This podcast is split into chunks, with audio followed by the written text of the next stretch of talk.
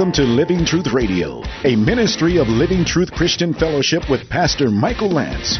It is our goal to build up believers and reach out with God's truth to all people.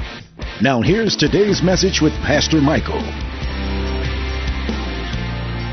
Grab your Bible, open it to Acts chapter 25. We're going to be talking about truth and hope on trial today. And uh, I think that you've noticed that truth is on trial in our country. And if we sacrifice true truth, and I'll talk about what that means in a moment, we will inevitably sacrifice true hope. We have a message of hope to declare to the world, but we can't be timid about the central message of the faith. And what's happening is there's three minutes left in the game. We're down by two touchdowns, as one of my uh, Bud said out in, out in the foyer this morning, and we're in prevent defense. That's not what we should be doing right now. And so what we need to do is get on the offensive, and we're going to watch the Apostle Paul do exactly that. Now, I want to hit one thing before we start, and let's pray, and then we'll hit it. Uh, Father, we thank you so much for this group of people that's come on this Sunday morning, and we want to hear from you, Lord. We want to get out of the way and let Jesus be seen. Let your Holy Spirit fall upon this place, your people. May we sense your presence, Lord. May this place be an extension of the Holy of Holies. May you speak to your church because this and other churches like it are your church. You are the chief shepherd. And we believe that you are in the midst of the church and with your people. And so I pray that we would see you afresh today and have a renewed fervor and passion for your kingdom. Lead us by this, uh, through this Bible study by your Holy Spirit, we pray in Jesus' name. Amen. Go to Acts 9 for a second. I want to just show you the power behind Paul. Acts 9. We'll come back to Acts 25 in a moment.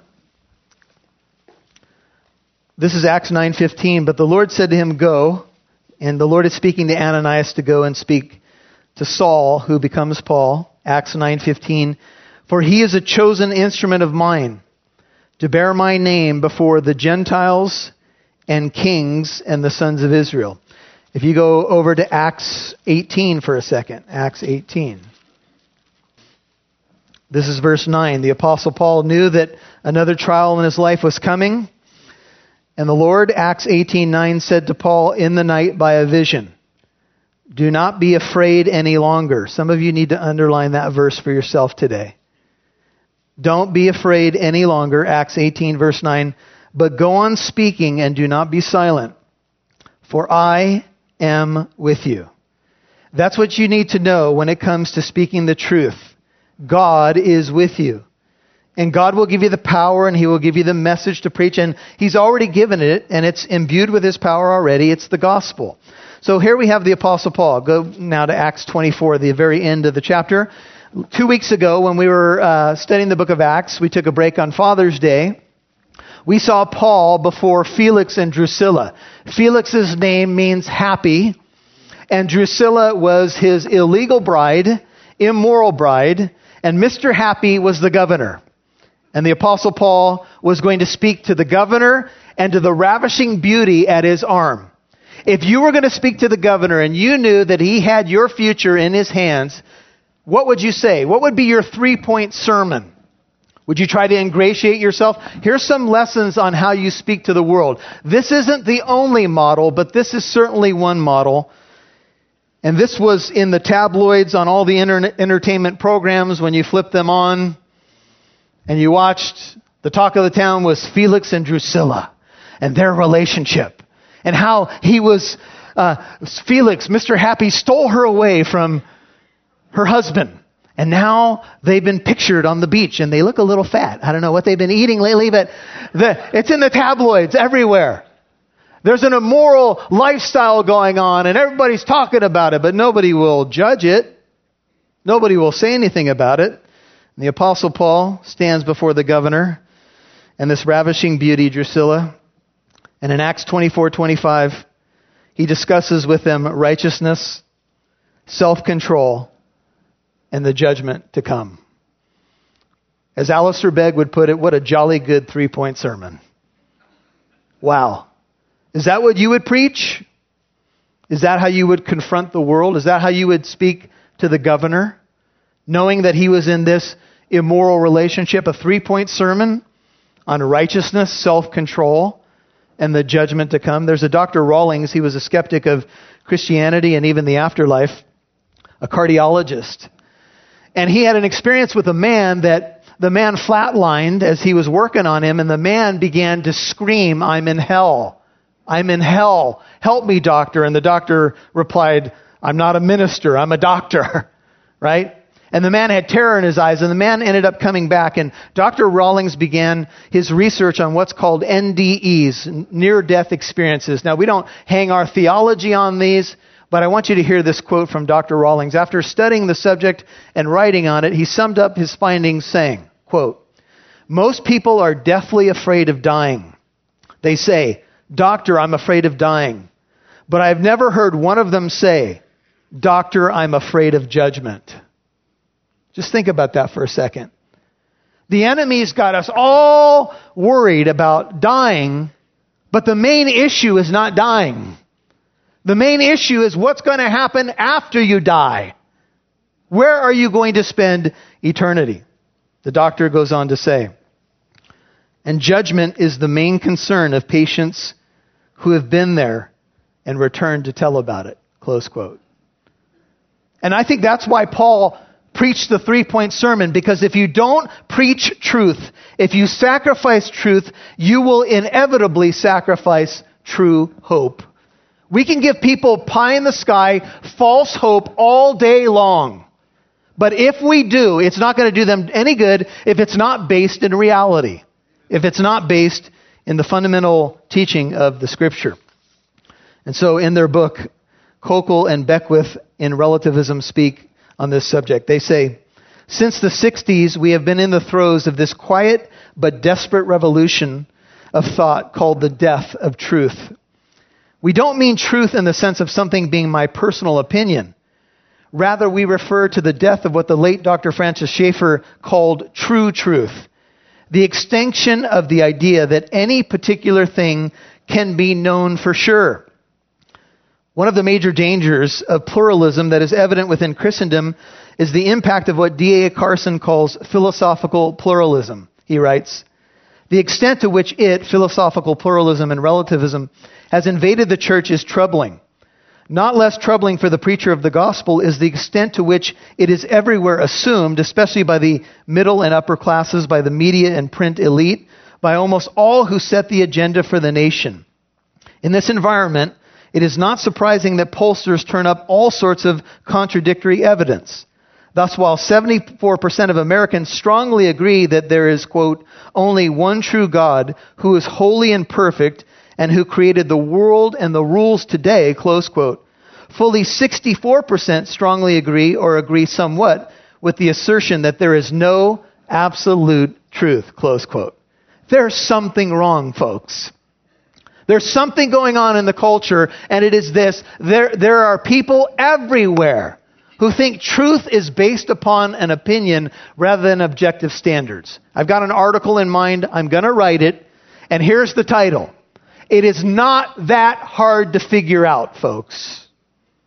The things that are being debated in the culture right now are not that hard to figure out. They're evident. They're obvious. But we are exchanging good for evil and evil for good. We can't figure it out anymore because we have lost the moral compass and it is spilled over to the church. We are so busy trying to be relevant, we have made ourselves irrelevant. We have come up with a stylized Christianity to please the masses, and I'm talking now to other preachers as well. And we have made ourselves irrelevant both to man and to God. If we don't preach the truth, people cannot have true hope. The Apostle Paul, I want you to see it, did not hesitate. Now, I'm sure that he had his moments where he felt that he was a little overwhelmed, maybe a little tired of being beat up. Maybe, you know, you've been there before. Lord, can you get somebody else? I'm not sure I'm the guy or the gal that is equipped to speak into this situation, but you know what? God can give you the power. And this is what tr- the message is about today. So before I go any further, I want to talk to you a little bit about hope. And here's what it is God's truth brings freedom, John 8:32 in rapid fire. Truth brings hope. We are to testify to the hope that we have within us, 1 Peter 3:15. The Bible makes it clear that those without God are without hope, Ephesians 2:12. Jesus Christ is our hope, 1 Timothy 1:1. He is the one on whom we have set our hope, 2 Corinthians 1:10. He is the God of hope, Romans 15:13. When we are born again, we are born again to a living hope, 1 Peter 1 3. We are looking for the blessed hope, Titus 2.13. And this hope is the anchor of our souls, Hebrews 6:18 and 19. It is a sure hope. It is the hope of the glory of God, Colossians 1:27. It is to this truth and hope we testify, which also purifies us, 1 John 3 3. So let us hold fast the confession of our hope without wavering, for he who promised is faithful. We cannot be in prevent defense in this culture. We just can't. It is time to go on the offensive. And that's what you're going to see the Apostle Paul do. Every time he's in a position where he's defending himself, he turns it around and he goes on the offensive. Before governors and kings, he doesn't care who they are. It was said of John Knox, he did not fear the face of man because he feared the face of God more. Amen? That's when you will preach what you need to preach. That's what you'll, when you'll say what you need to say because you fear the Lord. That's what we need to get back to. The fear of the Lord is the beginning of what? Wisdom. Now, hope in this context refers to the believing expectation. If you're a note taker, I'm going to give a long definition of hope. You might want to go back and get it later on the internet. Hope refers to the believing expectation that God will fulfill the promises and prophecies made in the Old and New Testament. For Paul, hope refers specifically to the belief that these promises have been and will be fulfilled in Jesus. Thus, the question before us is whether those whom Paul preaches to will believe in this hope or reject it and perish. Now, I mentioned Felix and Drusilla. We know some years later, Drusilla, who at the time that she stood before Paul was about 20, was on a shopping spree in Pompeii. She was near the uh, area of Mount Vesuvius. I think she was dancing and probably looking for a Gucci purse. And the volcano, as I mentioned two weeks ago, erupted. And she and her son that she had borne to the governor both perished in the lava. One pastor said, I wonder if while she was dancing in Pompeii and heard the rumblings in the background, she said to herself, Ah, who wants to listen to that little Jewish, Jewish man? What does he know? What's he talking about anyway? Righteousness, self control, and a judgment. And down the mountain comes the lava. And everyone we preach to and don't preach to is going to stand before God. You see, God has fixed a day when he will judge the world in righteousness. That's why Paul brought it up, because he knew that there was a day coming. In the Hebrew picture language, the word hope is kiva, it means what comes after the nail or what comes from strength. Gesenius, commenting on the Hebrew, says, This word means to twist or to bind, hence a rope. The word also means to be strong or robust, and to expect or to await, perhaps from enduring, remaining, which differs uh, but little from the notion of strength. Remember Isaiah 40:31, those who hope for the Lord or those who wait for the Lord will renew their strength. They will mount up with wings like eagles. Amen? In other words, hope is the byproduct of a strong connection to God and His truth. One writer says, Hope comes when we are nailed or secured to God and to His ways. Hope is the expectation of good. It is linked with trust and yearning and is differentiated from fear. The life of the righteous is grounded in hope and that implies a future because its point of reference is to God. And over and over again, when Paul talks about hope, he directly links it to the resurrection. He says, We are hoping in the God of resurrection. That's what I'm preaching. That's what my hope is in. And I ask the question to all of us where does your hope lie? Few governments have been more brutal to Christians than that of North Korea, writes David Jeremiah. Soon Ok Lee was a prisoner in North Korea from 1987 to 1992. She did not become a Christian, however, until she escaped to South Korea. When she first received Christ, she was overwhelmed by her memories of what she had seen and heard in prison. It was the simple things, like the Christians who sang as they were being put to death. At that time, she did not understand, and she thought that they were crazy. She was not allowed to talk, so she never had the chance to speak with a Christian. She does remember hearing the word amen. While she was there, she never saw Christians deny their faith, not one. When those Christians were silent, the officers would become furious and kick them. At that time, she could not understand why they risked their lives when they could have said, I do not believe, and done what the officers wanted them to do. She even saw many who sang hymns as they were being kicked and the beatings intensified. The officers would call them crazy and take them to the electric treatment room. She didn't see one of them come out alive. It was that singing that stuck with her. Perhaps it was the singing of those precious saints that planted a seed in her spirit and eventually led her to Jesus Christ. To skip ahead for a moment by way of introduction, if you go all the way to Acts 26, Festus, who will be on the stage in a moment, says to Paul these words. While Paul was saying this in his defense, Acts 26:24, Festus said in a loud voice, "Paul, you are out of your mind. Your great learning is driving you mad." But Paul said in Acts 26:25, "I am not out of my mind, most excellent Festus, but I utter words of sober truth." If you have a New King James, I speak the words of truth and reason. If you have a NIV, I am not insane, most excellent Festus. What I am saying is true and reasonable. If you're going to be called crazy, and maybe some of you can directly relate to this, some of your family members and coworkers think you are bananas. Then let it be because you have lived your life and spoken the truth of the essential gospel and not because it is some stylized, watered down version, as I mentioned before, that makes us irrelevant. People can see the difference, folks. If Jesus died on the cross and he is alive from the grave, then he is our hope. Amen?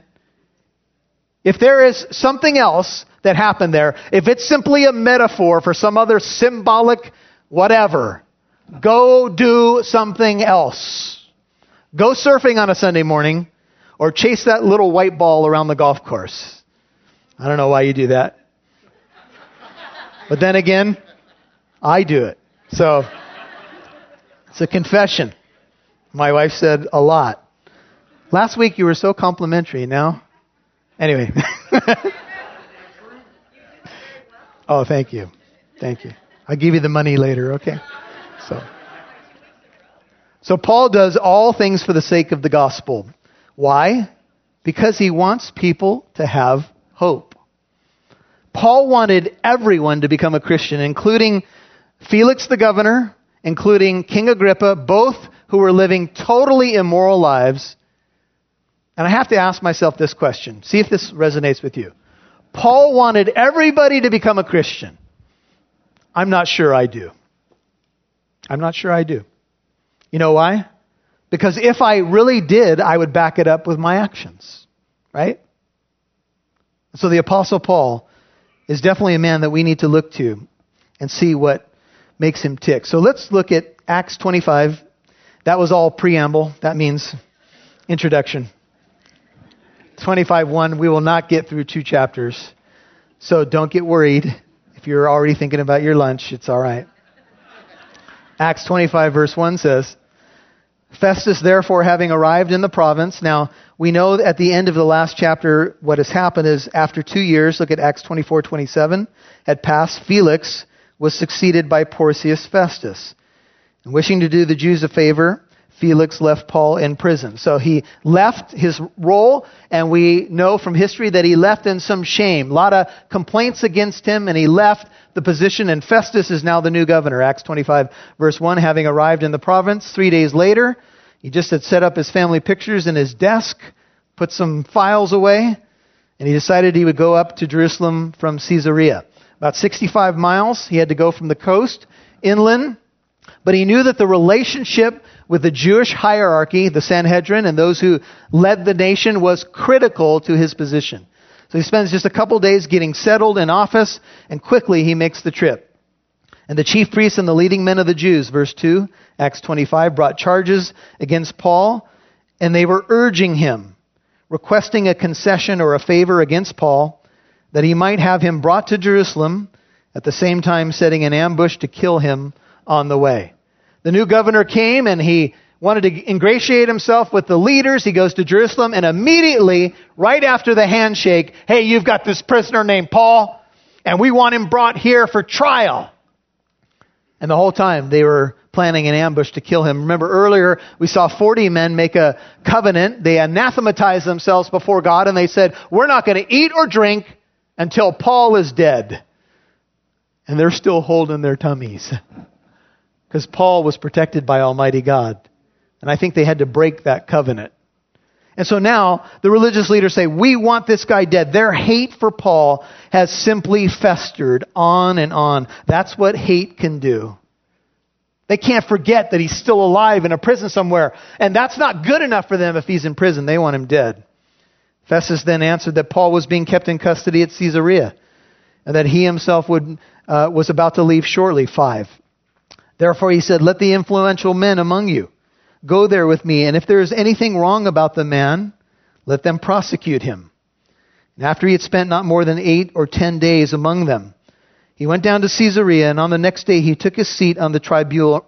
tribunal. That is the Greek, that's the English word for the Greek bema, an elevated platform. He's taken his seat in official capacity, and he ordered Paul to be brought. Bring the prisoner Paul in and on his elevated platform he sits. And after he had arrived, the Jews who had come down from Jerusalem stood around him. I want you to notice what Paul goes through. Bringing many and serious charges against him, which they could not prove. Here you come out of your, your prison situation, you're shackled, and like bees, they begin to surround him. He did this, he did that, he did this, he did that, he should die. Wow. Right at him they come. Psalm 118, verse 12 says, They surrounded me like bees. They were extinguished as the fire of thorns. In the name of the Lord, I will surely cut them off.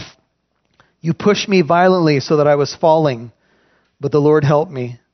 The Lord is my strength and song, and he has become my salvation. Can you imagine Paul? I mean, he walks out and these guys surround him and they begin yelling and making accusations. And while Paul said in his own defense, and I'm thinking that he had to probably say it loud, I have committed no offense either against the law of the Jews or against the temple or against Caesar.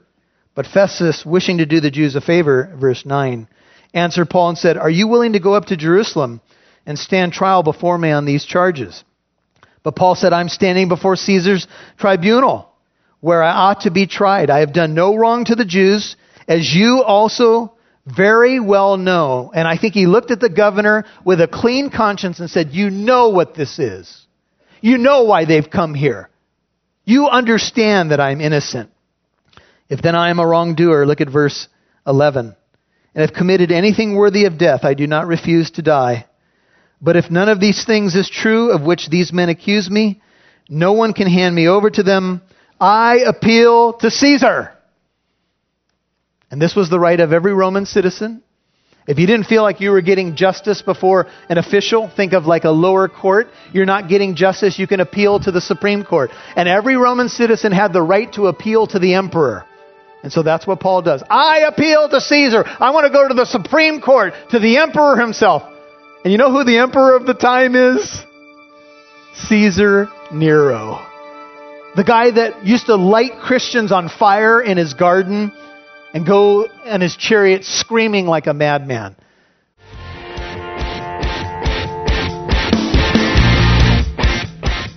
If you would like to listen to this message, or if you would like more information about the ministry of Living Truth, please visit our website at livingtruthcorona.org.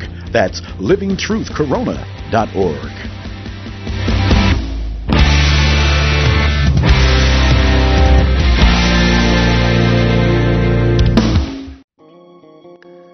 In Acts chapter 25 and 26, we see the Apostle Paul end up on trial. You could call this truth on trial. And first, it's before Festus, and then ultimately before King Agrippa. The Apostle Paul has a chance to witness to kings, to governors, to those in authority. If you were on trial for the truth, would there be enough evidence to convict you? Would there be enough evidence to convict you as a Christian? Would your coworkers or friends or family say, there's no doubt that person's a Christian. Well, for Paul, he was stirring up, you know, trouble everywhere. It seems like Paul either had a revival or he ended up in persecuted or in prison everywhere he went. And here, you know, he's going to stand before King Agrippa and he's going to make a defense, literally. He's going to make a defense for the hope that he has. And he's going to do it in such a way that we need to pay attention to because the Apostle Paul was one of the great apologists that the world has ever seen. King Agrippa came, and you know he came with a lot of pomp and circumstance, and he came with a woman that he shouldn't have been with, and you know when the Apostle Paul begins to preach in Acts 26, if you look at verse 8, Paul says, "Why is it considered incredible among you people if God raises the dead?" And then Paul once again I think for the third time in the book of Acts, shares his personal testimony. He shares his conversion story. And you know, folks, there's a lot of power in your conversion story. In the time that you met Jesus or got serious with Jesus. And, and this is what Paul says. You know, he says, look, uh, this didn't really start with me. This started with Christ. And this is what he's called me to do. And the Apostle Paul lays out the mission that he was given. Here it is. Acts 26, 16 and 17 says, Arise and stand on your feet, for this purpose I have appeared to you, to appoint you a minister and a witness, not only to the things which you have seen, but also to the things which I will appear to you, delivering you from the Jewish people and from the Gentiles to whom I am sending you. And here's why he was sent to open their eyes, so that they may turn from darkness to light and from the dominion or power of Satan to God, in order that they may receive forgiveness of sins and an inheritance among those who have been sanctified by faith in me. Consequently, King Agrippa, Paul says, I did not prove disobedient to the heavenly vision, but I kept declaring both to those at Damascus first, and also to those in Jerusalem, and then throughout the region of Judea, and even to the Gentiles, that they should repent and turn to God, performing deeds appropriate to repentance. You see, all the suffering that the Apostle Paul went through, folks, was for a higher cause. He was called by the Lord to turn people from darkness to light, from the power of Satan to God, so that people could hear the message of forgiveness and receive